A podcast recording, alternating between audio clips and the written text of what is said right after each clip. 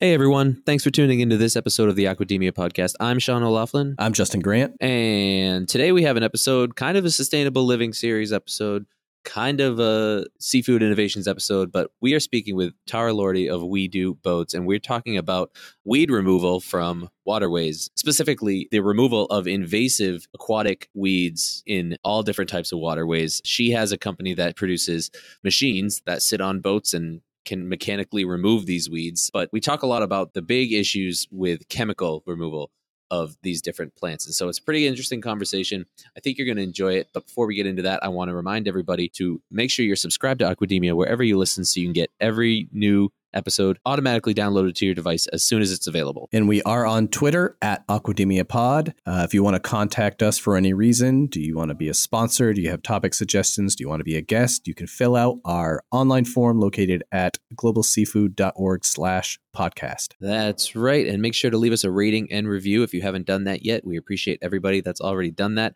And I do want to give one last disclaimer before we get started.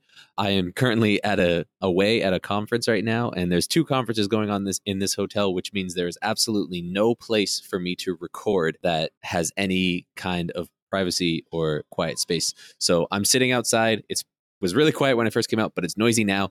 So uh, if you hear a little bit of background noise or my my voice doesn't sound as great as it normally does, that's why I'm kind of on the road, out in the field. But uh, the content's there, so I think you're going to enjoy it. So please enjoy this episode, this conversation we had with Tara, and we'll talk to you at the end.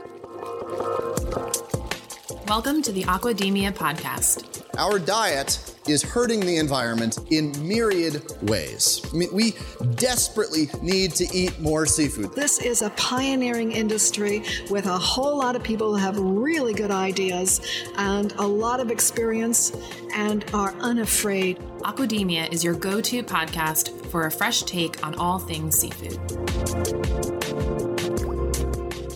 All right, so we are sitting down today with Tara Lordi, who is the CEO of Weedoo Boats, and we're going to be talking about some pretty cool topics today. Uh, how's it going, Tara? Thank you for joining us. Thank you. I'm, it's a pleasure to to to be here today. We really appreciate it. Tara's team reached out to us because of her mission to get the word out about these positive impact of mechanical weed removal in certain waterways and kind of the effect that these weeds and the chemicals used to remove them have on the waterways and the environment. But before we get into that, Tara, I want to hear your story. Let's talk about you. Kind of tell us where you came from and how you got to where you are now. Sure. So I grew up in the Hudson Valley, which is the Catskill Mountains, the base of the Catskill Mountains in New York. It's about 65 miles outside of New York City. And you wouldn't believe, I mean, most people think of New York as being, you know, really Manhattan, but actually that's only a seven mile island. the rest of New York is quite beautiful. Um, where we grew up um, in the Catskill Mountains, we have rivers and mountains and climbing and being an outdoors person is you'd be hard pressed not to be outdoorsy growing up where we did. Um, but one of the the remarkable things that we had is you could run off a bridge, jump into lakes. We had Lake Minnewaska. We natural lakes and swimming in lakes were a big part of our our upbringing. Um, I grew up as a, a, a, professional show jumper, and then I, you know, had to go to college, and then went and worked on Wall Street and so forth. But I've never really um, left the Hudson Valley, even though I have a place down here in, in Palm Beach. I'm running this company. We still have homes up there, and it's still very important to us to be able to feel that any lake you see, it's you run and jump. In Florida, you might want to be careful of the gators, but you know, in New York, you still want to be able to go and, and run and jump in the lakes. Um, at the same time that I'm going through this, my husband um, grew up in Toronto and he had lake homes. And a lot of Canadians, they always have their lake houses. And he was starting to see the same thing I was seeing. And it was these signs that were posted. Um, and these signs posted would say, no swimming for 24 hours. And then they would have a sign below that describing what chemical compounds that they had put into those lakes in an effort to tame the invasive weeds. Um, and the, the planet is getting warmer. There's, there's no scientist that'll argue with that. Um, but the weeds in lakes and ponds are starting to become um, such that it is uncontrollable. So people want to basically spray things like Roundup for the water, Diquat, Paraquat. Um, it's basically anything that causes cellular death. And growing up and being able to jump into water and then having a sign that says don't swim for 24 hours. But heck, after 24 hours, you'll be fine. Well, the last time I checked, I don't think fish can read. And so if I'm fishing for bass and they've just been drenched with these chemicals and now I'm touching the bass and I'm fishing the bass or I'm in the water, you know, your skin absorption rate is huge, right? So, okay, so is it 23 hours? Is it 26 hours? Is it two days? Uh, You know, this is really scary. So, my upbringing dovetails beautifully into into what I'm doing today, and and and I think and I think most people out there can appreciate having the right to be able to see a beautiful lake and want to jump in it. So basically, that's where, in my opinion, I feel I feel that led me into the into the drive to build um, a weed harvester that would allow us to remove invasive aquatic weeds in such a way that it would what I would call precision harvest. So you'd be able to remove invasives but keep the natives. And that in itself is a huge important concept because you don't want to go and nuke a lake, right? You don't want to nuke it with these chemicals, A. B, you don't want to go and start ripping out natural vegetation that aquatic life needs or that the water needs for its natural balance. You want to be able to remove responsibly invasive weeds, which, mind you, I will tell you, started mostly by humans putting aquarium plants in the lakes in an effort. I was just going to ask you that how how the invasive plants got there in the first place. well, it's really unfortunate, but a lot of studies and white paper I have read, um, basically they started putting these aquarium plants in in these lakes, and then of course birds take them and bring them to other lakes, and pro- propellers from one boat brings it to another lake, and so forth, and then you have, you know, a pandemic. So right now, we've never in the history of time had such a problem with invasive weeds as we do today. And what's even more concerning is that the EPA is allowing them to spray. Right. Can you, uh, before we get into the the removal of them, can you explain some of the the major impacts that we've seen from these invasive species of plants in the waterways, and what types of waterways you tend to be focusing on with this stuff? Yeah, it's a great question. So, you know, when we talk about waterways, it could be a pond, it could be a creek, it could be a stream, it could be uh, a lake, um, it could be a navigational waterway where you're actually using that waterway to go from point A to point B, you know, with a vessel. It's it's not just fresh water; it's also salt water. Um, so uh, it could be even lined, uh, contained, lined, man-made waterways that we're using to cool uh, power plants down.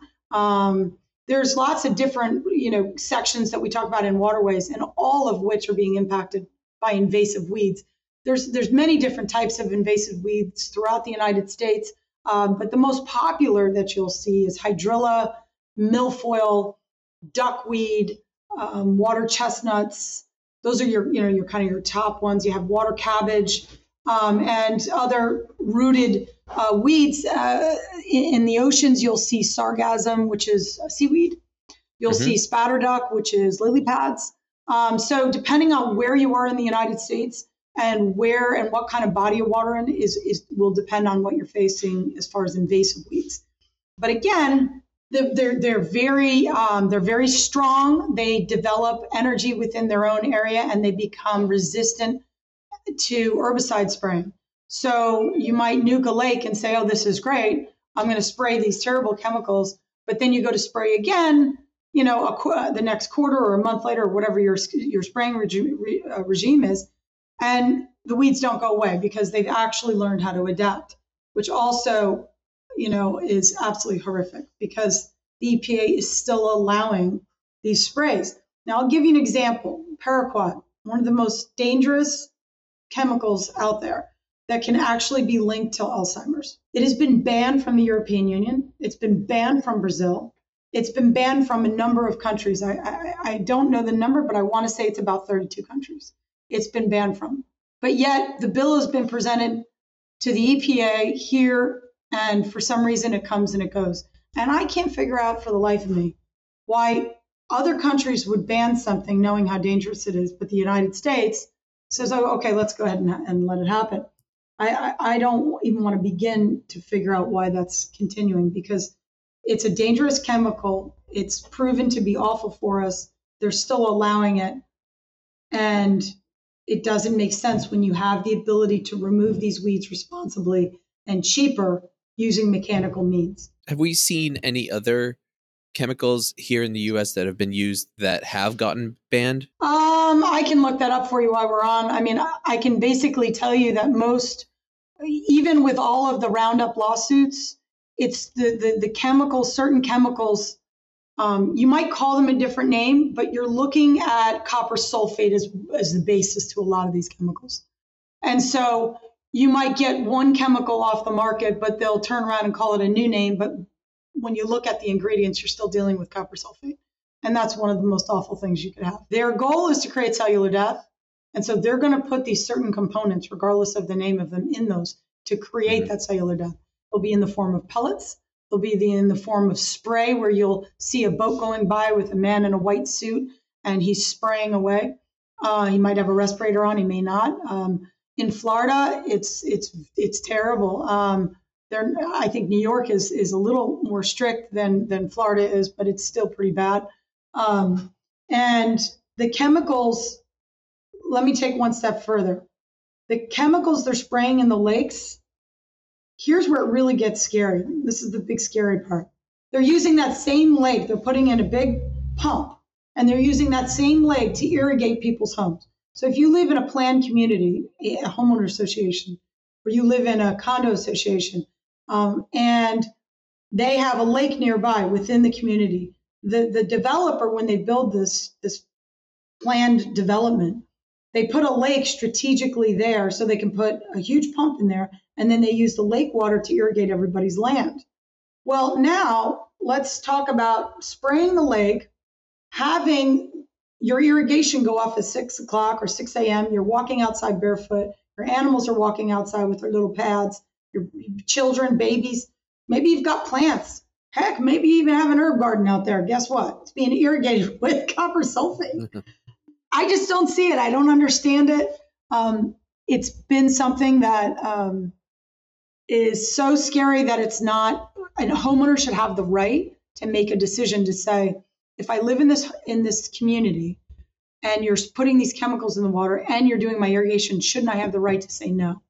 And there's no law that protects that homeowner as it stands today. State by state federal no law that protects that homeowner. Fascinating. Do you have a rough timeline for when really these weeds really became an issue? At what point was it such a concern that we had to think how what's the best way to get rid of these? And at that time, obviously, and still to this day, is the use of chemicals. But I, I don't know if you have like a rough timeline. Is it been forty years, thirty years? I mean, I'm just trying to paint a timeline for our listeners. So when your weeds start to develop, for example, spatterdock um, is lily pads. They're very, very quick. I mean, I can you can cut them down and they'll grow back within three weeks. We when we harvest them, we don't just cut them; we actually rip root them, but we leave some in there because we want to leave some for the, the aquatic life.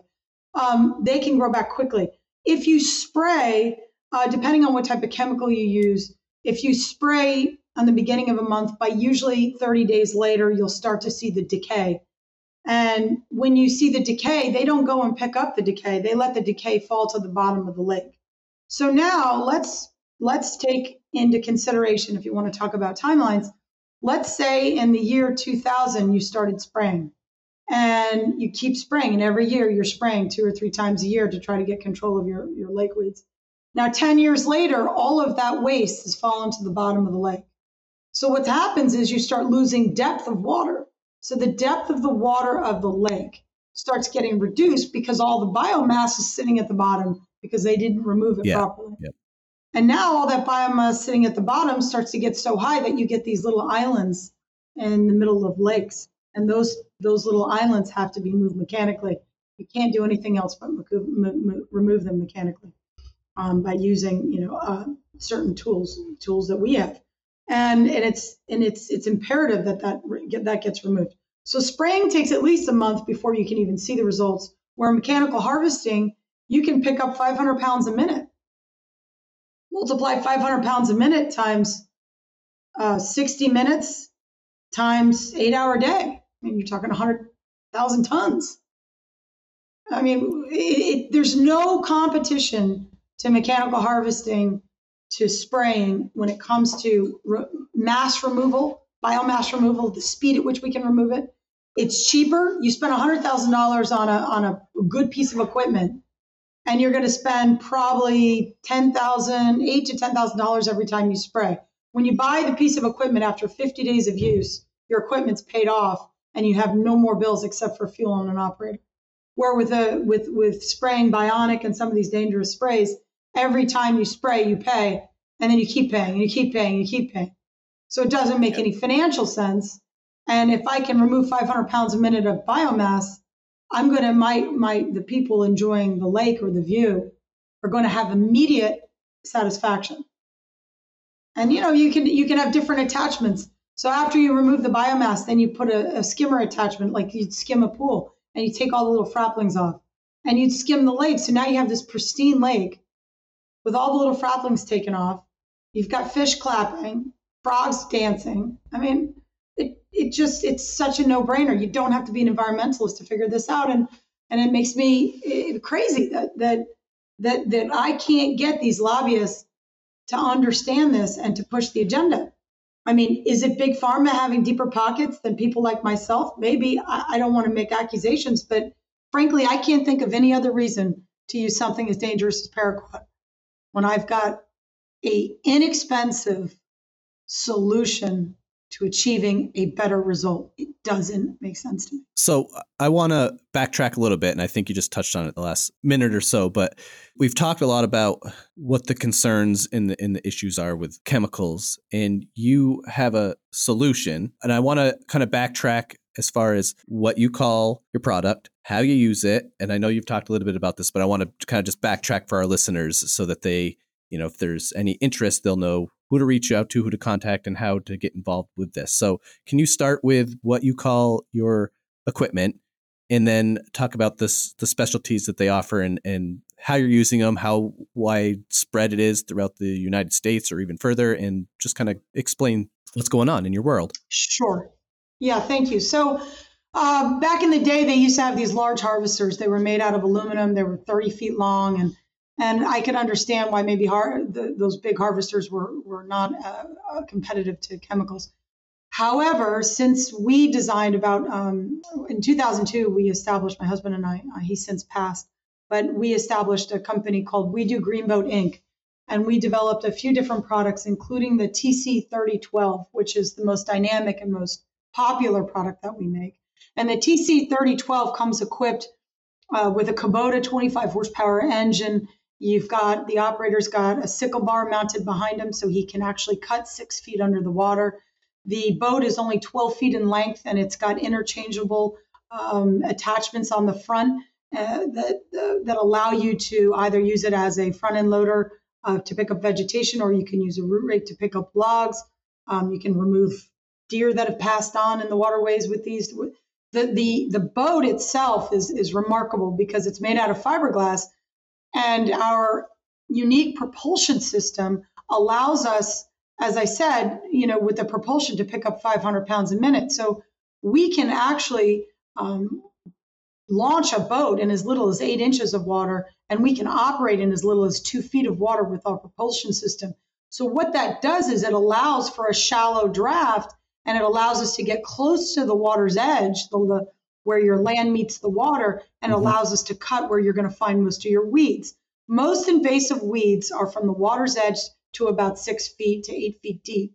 All weeds need three things they need water, soil, and sun. If it gets the lake starts to get too deep, they don't have, they can't see the sun, so they're not so bad. So it's usually about 10 feet in from the shoreline is really where you're going to have the most aggressive set of weeds.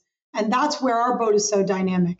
It's only 1,800 pounds. You can launch it with an excavator. You can launch it by itself. Um, it's super light, so we can get right around the shallow areas. And we've got the propulsion, and we've got the power, and we have the interchangeable um, front end, uh, the interchangeable um, attachments to allow you to do any type of job. Duckweed is like sawdust, so you would use a skimmer bucket, so it would take those really fine filaments, and also the seeds, so you don't cause fragmentation. Whereas the, the vegetation bucket that comes standard might help you with the more thicker material like milfoil. um, and, and, water cabbage um, and water chestnuts. Um, and so, depending on the job, it's like if you've ever seen a bobcat or a skid steer, it's same same concept, but it sits on a catamaran style vessel. Very cool, and it comes with its own customized trailer. And we sell that vessel for ninety two thousand seven hundred, and that comes standard with the trailer and its vegetation. And then from there, you can get some accessories, and it's fantastic. And we train people that buy the vessel, and we support them, and we send them leads, and we help them with marketing, and we help them get into business so that they're on their second and third boat First boat is paid off after 50 days of work. They're charging roughly 2,000 a day ish, um, and and they're on to their second and third, and then they're on to their fleet. And it's it's proven to be a really nice business for people um, of any age um, and of any talent. And and because of the vessel being priced so um, well, um, we are now in 14 countries. We're in over 50 states, and we've increased our sales by nearly 40% a year for the last five years. Excellent. I do have another uh, one question. What's the procedure for like taking care of the weeds that you've removed from waterways? Like, what's that procedure look like? So that's a great question. So it depends on what the weeds are and if the weeds have been sprayed by herbicides. So, for example, in North Carolina, I had a client that wanted to use our vessel to remove duckweed, and then they compressed the duckweed into cubes, and those cubes were used for cow uh, feed, which I thought was great. Oh, nice. Um, yeah, the the duckweed has a lot of protein. So that was perfect for cattle. Um, whereas you might find in the winter areas in the Northeast, you might find farmers say, hey, dump some of those weeds around our crops if they haven't been sprayed, because um, we want to help the root system uh, avoid the frost. Um, I've seen people repurpose their weeds for various things, um, but if the weeds have been treated over time 10 years of spraying or five years of spraying, I would burn it and get rid of it because you yeah. don't really want to put it on fresh crops or anything if it's been treated with again these these harmful herbicides. Um, but they do have mo- most sanitation companies offer a vegetation removal uh, side. So when you show up with vegetation, they they usually give you a, um, a, a place that you can dump it and, and you yeah. have to pay for your removal yeah. if you can't use it uh, personally or, or, or distribute it. Justin, that was a that's a great question, and I, ironically, Tara, I didn't tell you this. I'm actually currently at a seaweed conference. um, that's that's why it's really oh, noisy. I'm sitting you. outside, but so uh, uh, we've talked a lot the last couple days about what seaweed can be used for, and, and, there's a lot of not just like with the farming eh, side of things, it's a lot of like CO2 removal stuff like that, but with with the product use uh, a lot of it is yes. about um, using it for either fertilizer or animal feed for uh, terrestrial farming and stuff. So that that's it's funny. It's all connected. That it just happens to be where I am today. but um, one fantastic. question that I had, I, I mean, don't they, I think they put seaweed in facial creams and things like that too. oh yeah, it's used for all kinds of. It, I, am learning a whole lot about seaweed this week. Let me tell you. Um, but one question that I had because you mentioned in the beginning mechanical uh, removal of these invasive weeds. How are you able to mechanically remove the invasive weeds without damaging or removing native aquatic plants? Yeah, that's that's great, and, and believe me, you that's what I call responsible harvesting.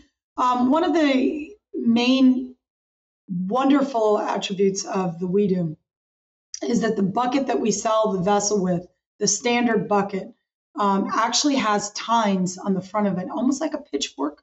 Um, they're metal tines.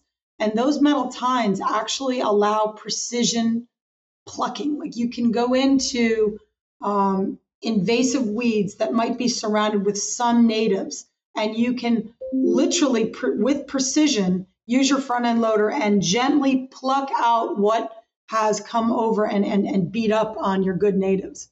Um, and that's that is that comes down to uh, educating the operator, and it comes down to giving them the right tools. And our standard bucket does that beautifully. Can you talk great. about some of the data that's come out about the differences between? I mean, I mean, I'm sure you have some good data about ponds or waterways that have had weed removal uh, mechanically versus chemically, or any other.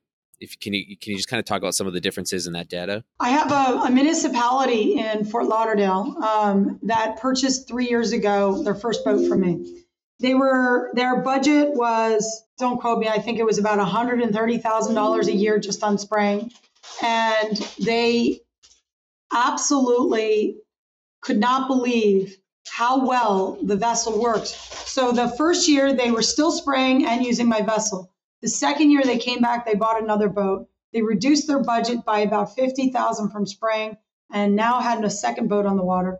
This year they just bought their third boat from me and they're going to eliminate spraying altogether. And this is a municipality in Fort Lauderdale. So I can't tell you, um, you know, absolutely to a point how much savings there is. But when I have municipalities and their accounting is precise, um, tell me we have absolutely eliminated spraying. That for me, I, I can go home and, and I can sleep pretty well. I really can because they're managing their community, their entire community with my vessels, and they no longer need spraying. So I have to say that that's proof in the pudding. Um, and now we've just been accepted uh, to, we're, ISO 9001 now, and we've just been accepted on GSA. So now we're accepted on the federal government is now purchasing our vessels uh, for their various um, different uh, companies and subsidiaries. Um, so I think uh, I think it's fair to say we're absolutely the leaders in the, in this in this market. We were the road pavers, and we are the leaders. And I think we're going to continue to grow um, substantially and develop more tools to help with precision harvesting, to help with maybe assisting people in using the biomass properly in another, whether it's cattle feeders. We're going to keep developing other products that allow us to you know have that farm to table t- type of mentality in the lakeweed world. Fantastic. That's good news. I'm glad to hear that that uh, things are going so well and that it's been really effective and successful. It's uh, that's really great.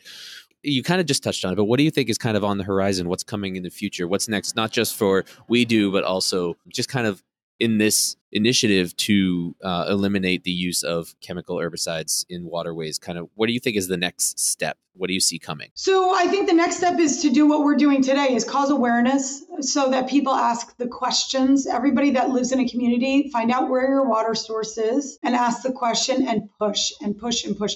Don't allow your communities to spray and if they are spraying find out who's the head of your you know of, of who's running your water body whether it's the town uh, you know, government, uh, HOA, whatever it is, and push the envelope to say there's alternatives. We'd like to use them. We don't want to be inhaling this these sprays or, or having it touch our children, you know, or our aquatic life. The waters are getting warmer. You know this. This is this is global warming at its finest. The waters, as the water gets warmer, the weeds are going to get worse. This is not going to get better. This is only going to get worse. So as it gets worse, we need to push the agenda of mechanical harvesting or you will create such a toxic bloom.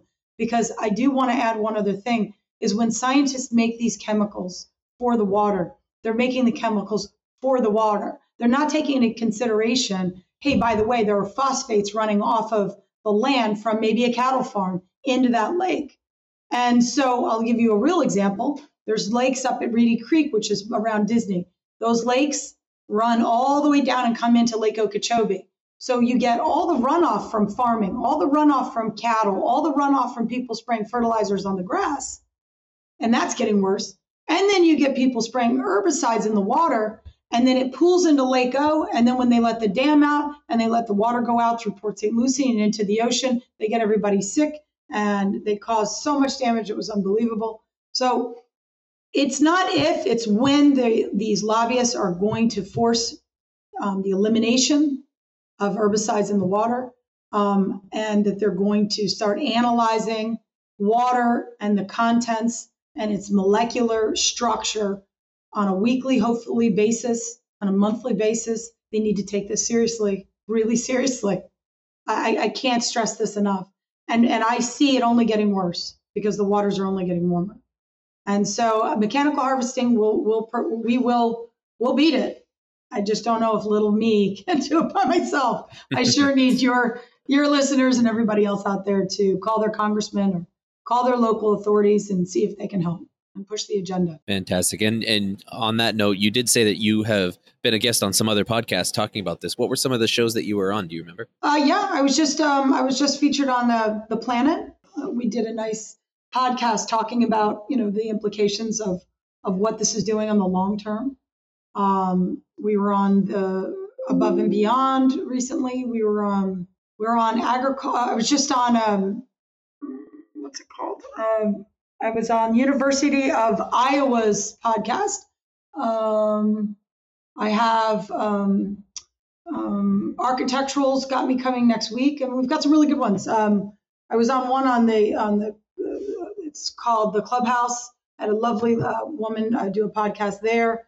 Um, yeah, we're we're doing a lot. I mean, I've got a I've got a podcast hopefully booked um, almost every week. And then my agenda would be to start working my way a little bit more into the political realm and start talking to um, the local um, congressmen, governors, try to get up to the state level and try to push it at a state to state basis, and then hopefully get the federal government to take take take note and get the EPA to say, you know what, she's not going to go away. She really isn't going to go away. We need to just stop because I won't go away. I, I won't stop. So they should. so Yeah. I've, I believe I've been to the website and you do have some videos of these removals systems equipment on the website, correct? It's people super yes, cool look at yes, these. Justin, we have Yeah. Yeah, we have our, our own channel. Um, if you go to our website, www.weedooboats.com, and you click on um, the, the uh, YouTube channel, it shows a series of different um, applications and how the boat is being used. It also has some how to's for people that own vessels and so forth. Um, and um, yeah, no, it's very informative. And we're actually just building a new website and we're, we're showing some new footage, a lot of drone footage. Um, so people, a lot of my customers, I have a group, a Facebook group where all my customers show me their before and after photos. Oh, it's so exciting to see that. It's it's it's very very exciting because I always tell my customers stand in the same place when you begin the pond or lake, and then go to that same place and take that same photo for me. And wow, what a difference! And they put it the the cameras on tripods and they press fast forward and they make the most fun videos and they put music behind it and it's it's really exciting. It's very exciting to see. TikTok has even taken on some of these videos. I, I've seen. I've typed in my the name Weedoo on TikTok and I see all these great videos. So that's fun too. You know, it's totally become viral. So uh, I I don't know if you have one already, but two two attachments I would want: a cup holder and a fishing rod holder. I've got your cup holder. Got you there. Uh, fishing, I can actually just put a, a zip tie for you right on the back of the power pack, All right, and I will make that custom, and I'll put your name right on it. Just all right. Perfect. awesome. Well, Tara, Obviously, if, I uh, wouldn't be of- fishing right where I'm removing the weeds, but you know, I might want to take it to the other side of the the pond or lake and do a little bit of fishing on it. yeah, yeah, you're exactly. already you're already on the water, right? You might as well. Um, Tara, if any of our listeners want to get in contact with you or learn more about Weedoo, or you know any way that they can help with this initiative, what is the best way for them to get in contact with you? Sure. Our website, uh, again, www.weedooboats.com. Weedoo boats, and in at our website, you can contact us there, sales at Weedoo Boats. Uh, you can contact me personally, Tara at we do WeedooBoats.com. And our phone number is 561 204 5765. And um, any way that you want to contact us, any way we can help you get to where you need to be, um, or if you just want to have a service done, we can uh, help you in, in any way to help us keep those waterways clean because nobody cleans waterways better than we do. That's very well said. Nicely done. Um, Tara, is there anything else that you want to get out while you have the platform here? Just please uh, listen to what I have to say. And now that I've, I've created this awareness, I, I just hope your listeners will say, hey, yeah, I'm, I'm going to hear what she has to say. And I want to go find out what's happening to the nearest lake by me or what's happening to my, where am I getting my drinking water from? And, and be really serious about it. Even if you're drinking from a well, pay attention to those fertilizers, get your water tested, take it very seriously. That's your body, you know, it's, it's, it's what's going and, and it's being absorbed. So thank you, gentlemen, for giving me this platform. And, and I really hope that people will walk away asking themselves this question. And if only one does, then then we did it right, you know? You've it. Well, we really appreciate appreciate, taking you, reaching out to us and uh, taking the time to sit and talk with us. So thank you so much, and uh, we'll keep in touch. We'll talk to you soon. Thank you, Sean. Thank you, Justin. I really appreciate your time. Likewise, thank you very much.